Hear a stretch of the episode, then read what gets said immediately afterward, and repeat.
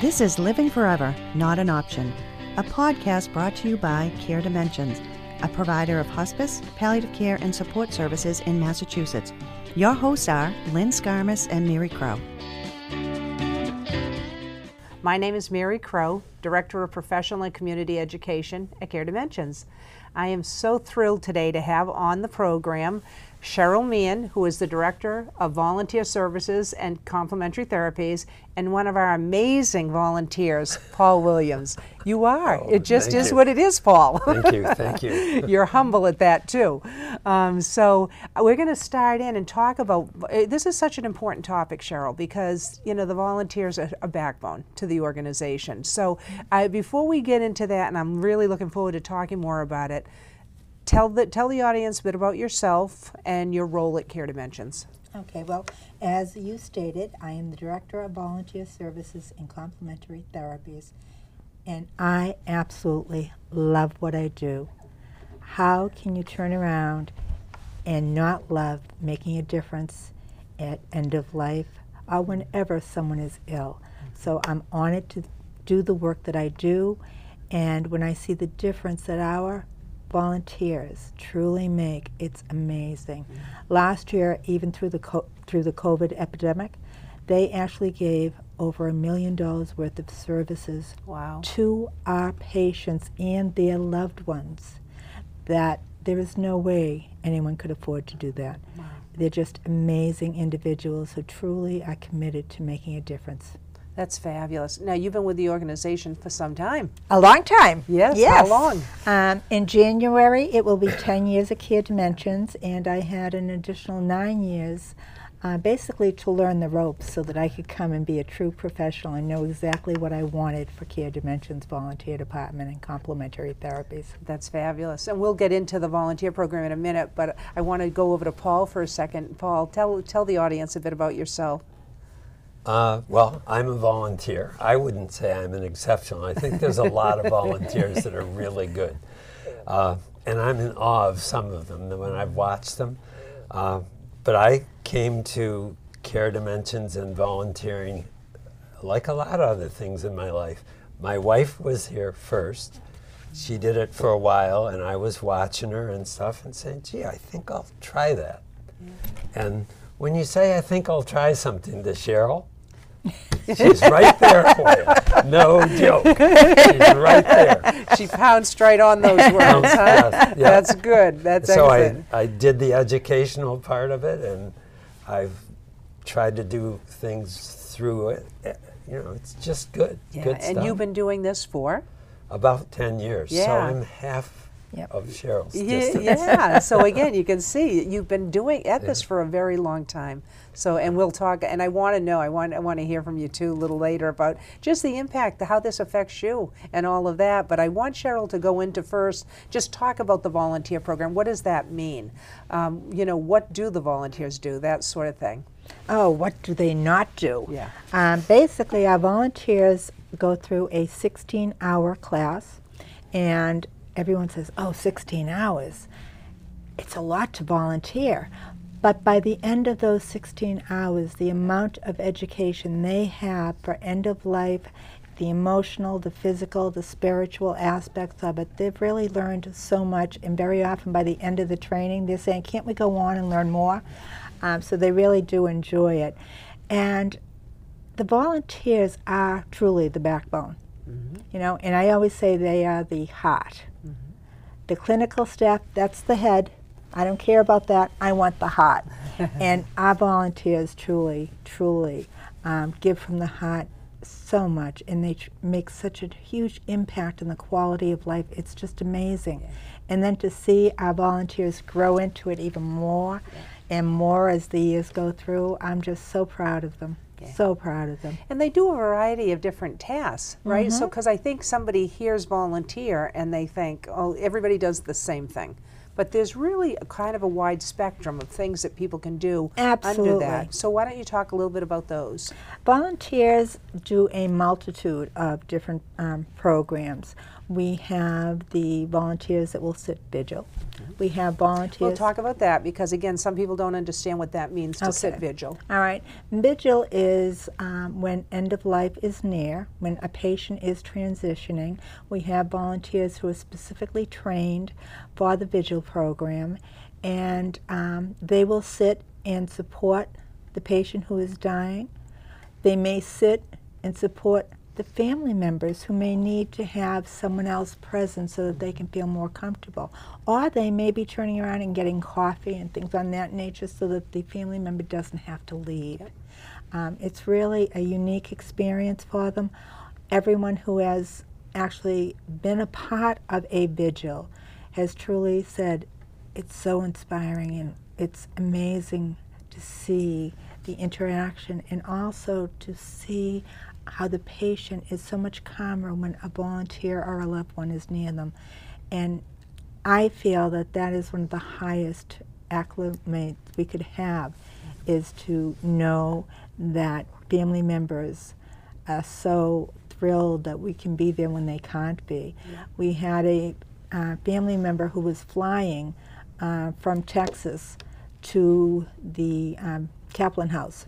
The patient was dying, and um, so we had volunteers until he got there, and the patient died shortly after Wow. he was there. Yeah. But that family member knew Yeah. his loved one was taken care Yeah, of. which again, you, that's those are things that you can never, never replace. That those are the those are the things that are so important. Mm-hmm. Yeah, and so in addition to the, thank you for explaining vigil Yep. because again, I think it is such a powerful experience knowing, having been by bedside of so many people at end of life in my work.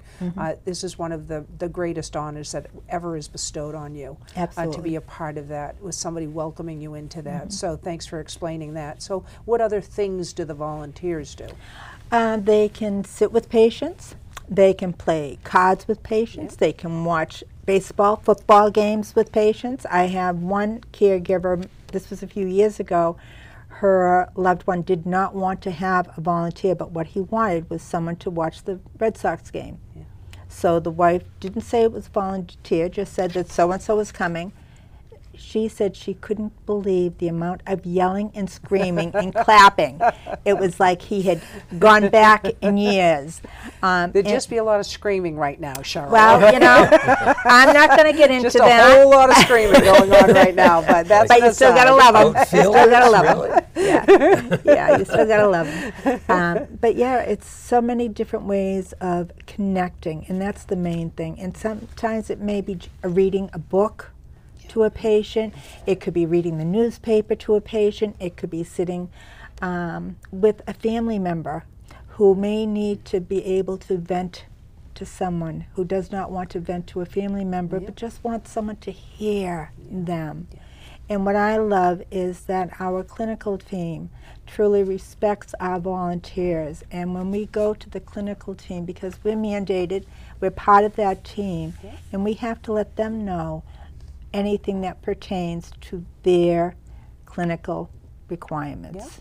So it's really it's a wonderful opportunity for the volunteers to actually see their words matter, what they're doing truly matters, and they fill out a report, and our volunteer coordinators read those reports, and we notify the team of everything. And there have been times when team members will call a volunteer and say, "Hey, you mentioned this. What's going on?" Um, because again, it's the aide and the volunteer who sees our patients or their loved ones the most. Yep, excellent. Paul, tell us about your experiences. So Tell us what you have, as a volunteer over the past 10 years, some of the situations that, or, or things that you have done in your volunteering. Well, I, I guess I'd start out by saying I've done a lot of things that I didn't think I could do or I didn't think I had in me. Like the first vigil I ever did, uh, it was a, the hospice facility, which just went out of my mind. That's good. That's okay. Uh, walking down that hall, it seemed like it was about a thousand miles long. But I'd been with this guy as a volunteer for quite a while.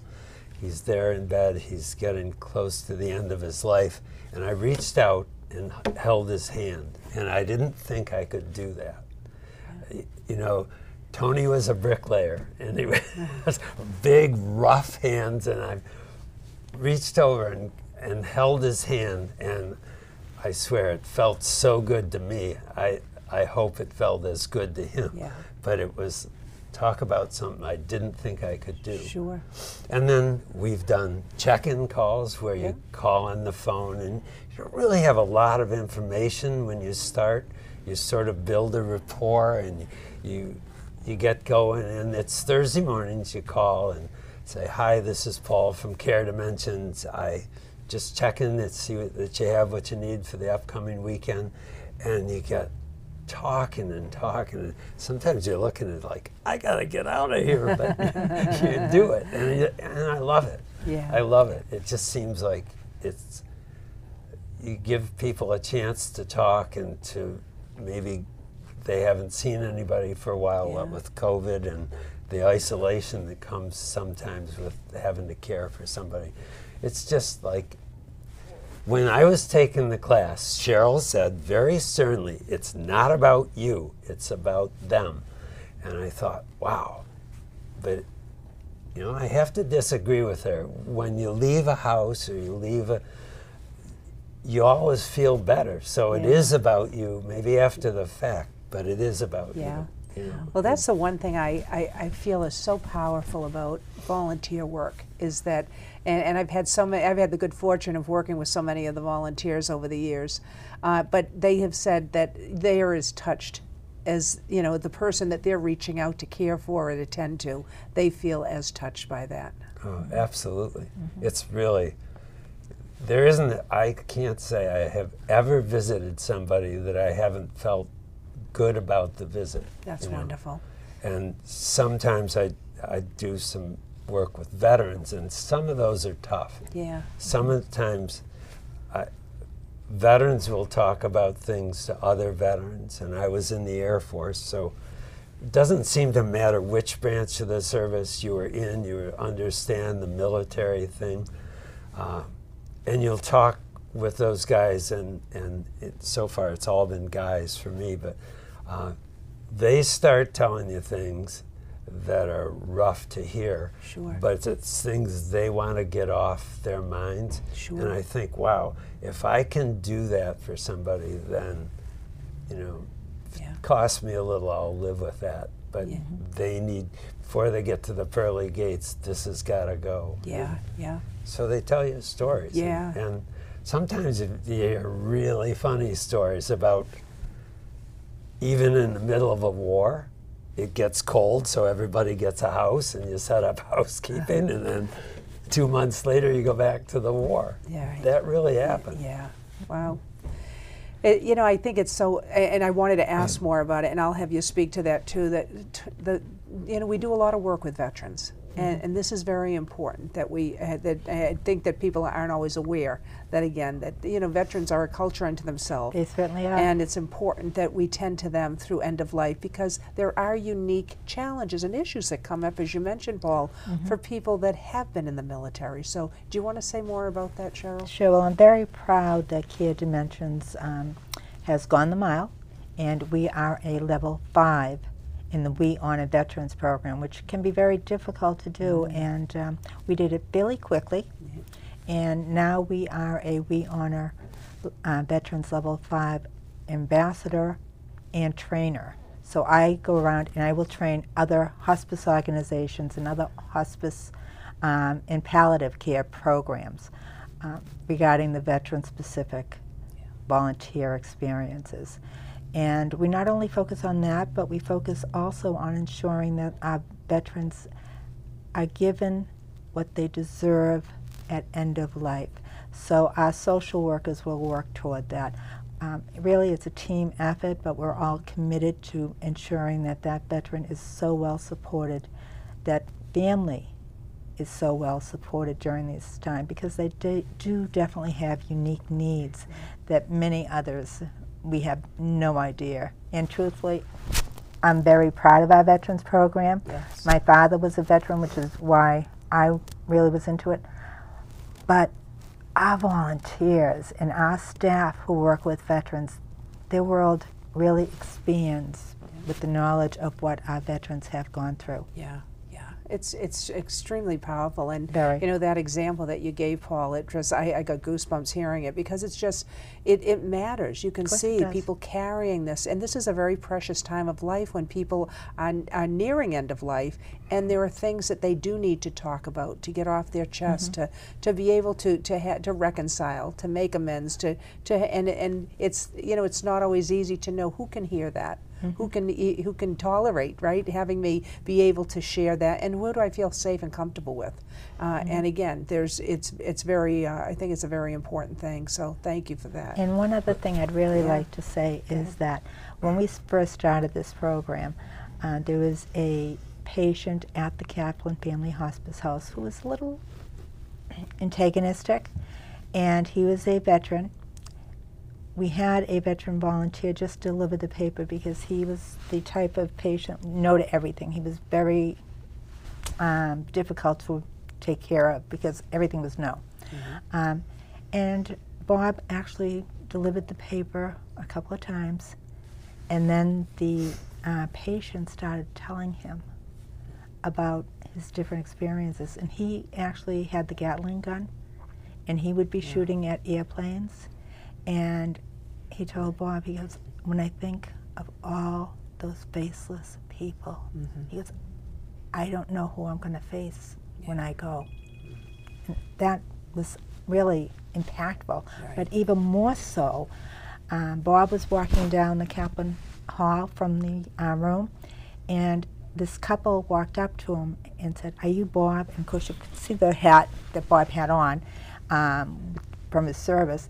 And he said, Yes. She goes, I want to thank you because my father would never talk about his time in the service, and now I understand why he did the things he did and why he was so tough on me. yeah And that just, Wow, I, yeah.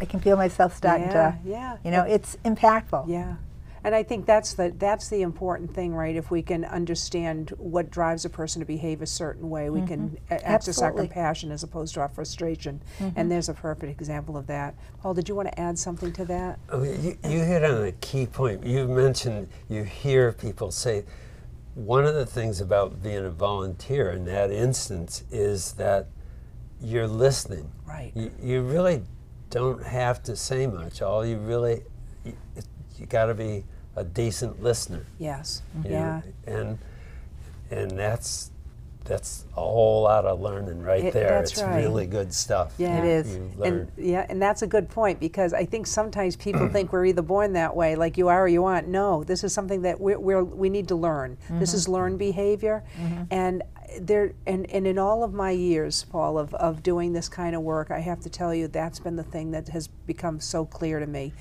People want to be heard. They want to be listened. You know, they, they they need to have you be there with the companion and the, all of that. And some of the best work I ever did in my career was never opening my mouth. Uh, you know, so it but it takes it really is hard because we shift in to want to fix things, and even when things aren't fixable, but right. we can you know silence can be so healing. And uh, and I think that that's just such a gift that we give in terms of the presence, right? How can we be present with that individual? And actively listening. Yes, exactly. That's so critical. Yeah. Yeah.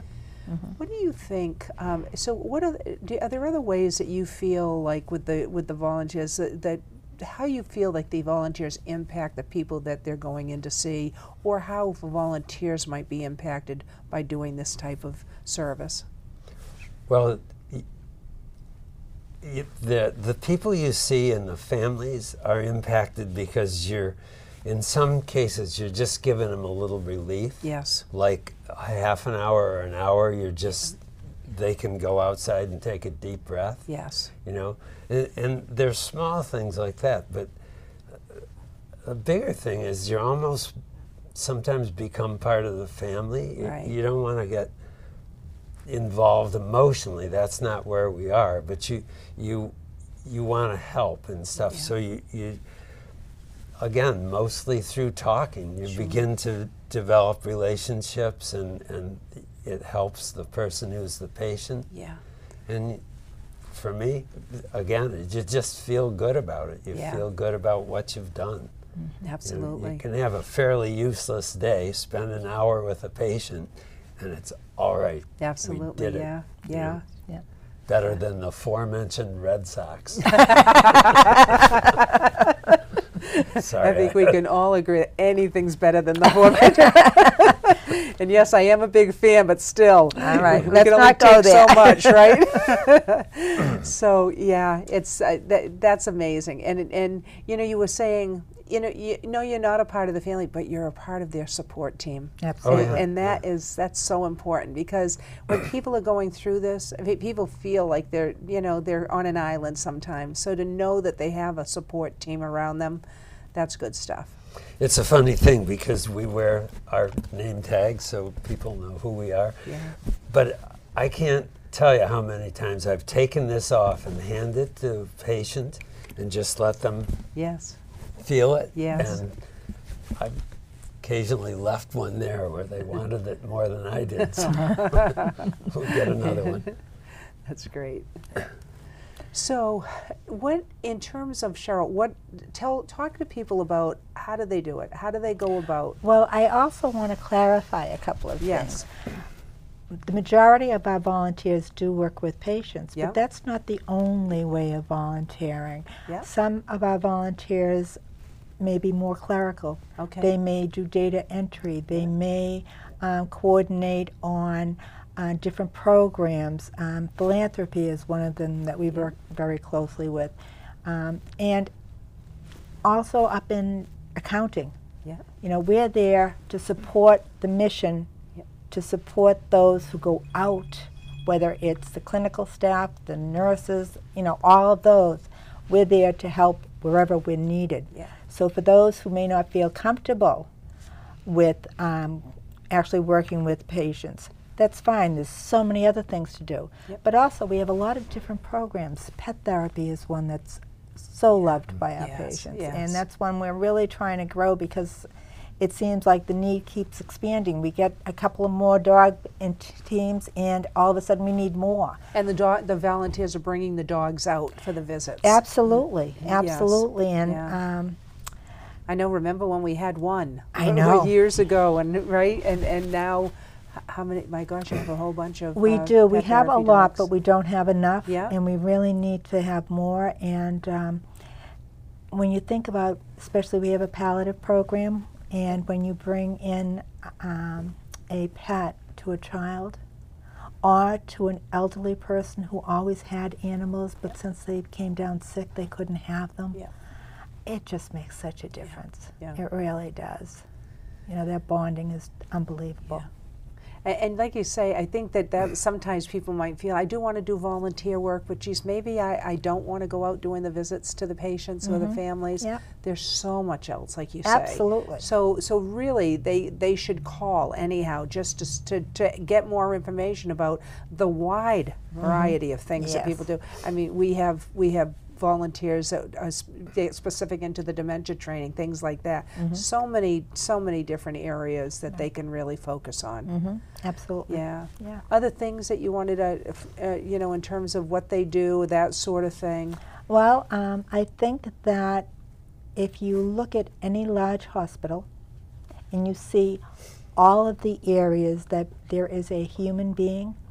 Then we can do it. We have volunteers that are at our reception desk Yeah. that are that smile when someone walks in Yeah. the door Yeah. that makes them feel like, okay, I'll be all right. Who will walk them to the rooms.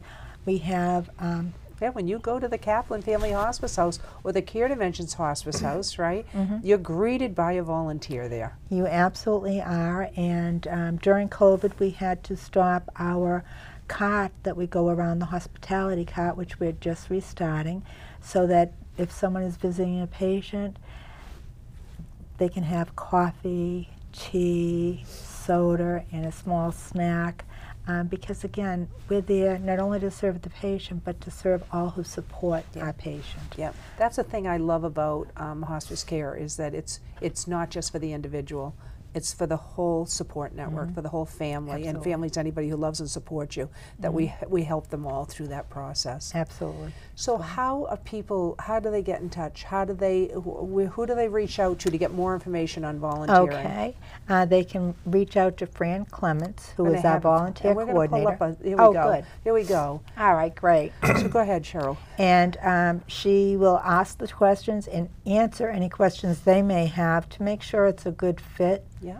And um, she will explain the process, the paperwork that's required, and also when the next volunteer trainings will be, and um, give really and answer any questions at all that they may have. And it may not even be about the training. It may be about possibly they want to work in the office and working in the office it's a one hour training Uh-huh. before they go to the department and then they're taught at the department Uh-huh. so she's able to explain all of those different components and to see is this going to be the right fit because we want to make sure it's the right fit for the individual who's calling in because if it's not the right fit for them they're going to get frustrated Yeah. and they're not going to do the great work that they can do unless we make sure that that fit is really well.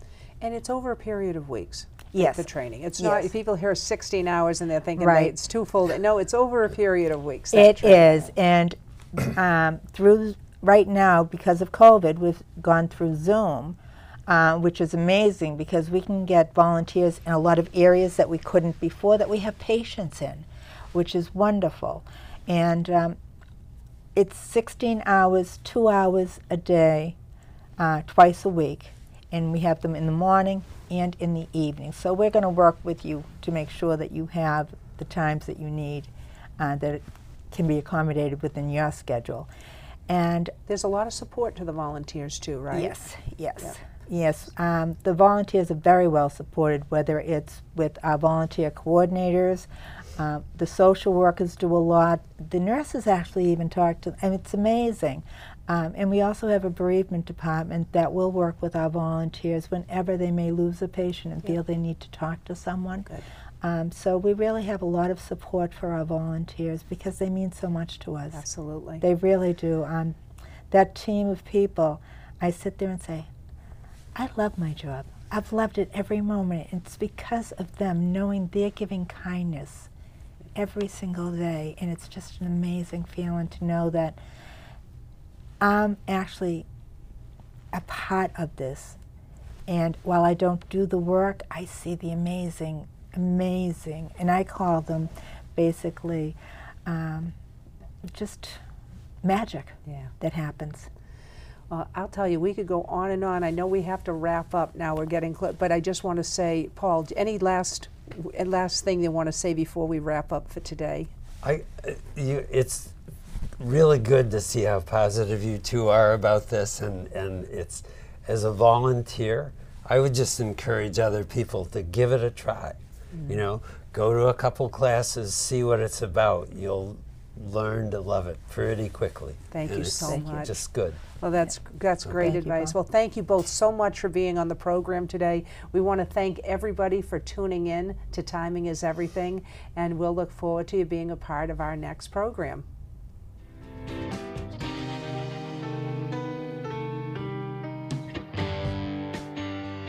Thanks for listening to Living Forever, Not an Option with Lynn Scarmus and Mary Crow. To learn more about Care Dimensions, please visit our website at www.caredimensions.org or check out our podcast website at www.caredimensions.org backslash podcast. We would love to hear from you with questions or comments. Please feel free to email us at podcast at caredimensions.org. And of course, you can always call our office at any time. The number is 888 283 1722.